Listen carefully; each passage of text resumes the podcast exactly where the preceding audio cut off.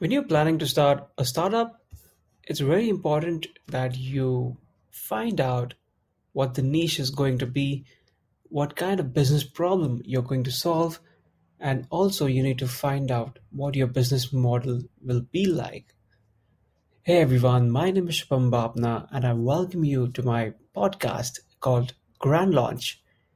Grand Launch is all about how you can use the knowledge, ideas, strategies of so many founders, entrepreneurs, and business owners across the planet. We're here to help each other, support each other, and grow from our collaboration. GrandLaunch.co is a website which can help you gain insights, ideas, strategies, and so much more.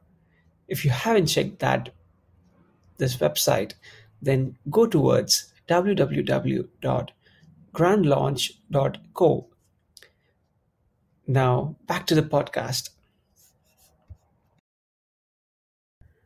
Today is 8th of Feb and I'm recording this podcast at around 1:25 a.m. in the morning. This is because I love being connected with startups, founders, and business owners on a daily basis, I'm meeting so many business owners in my business venture, and I also talk to a lot of startups.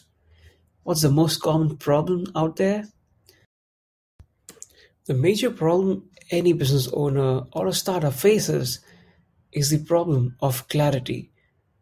They might know the business in and out, but if they don't know where they are and where they want to be, then it can be really, really horrible in terms of how their terms with the business turn out to be. Sorry for using such a harsh word, but it can really be very messy around. They always need to understand how and when they are going to plan to reach from step A to step B or from where they are to where they want to be.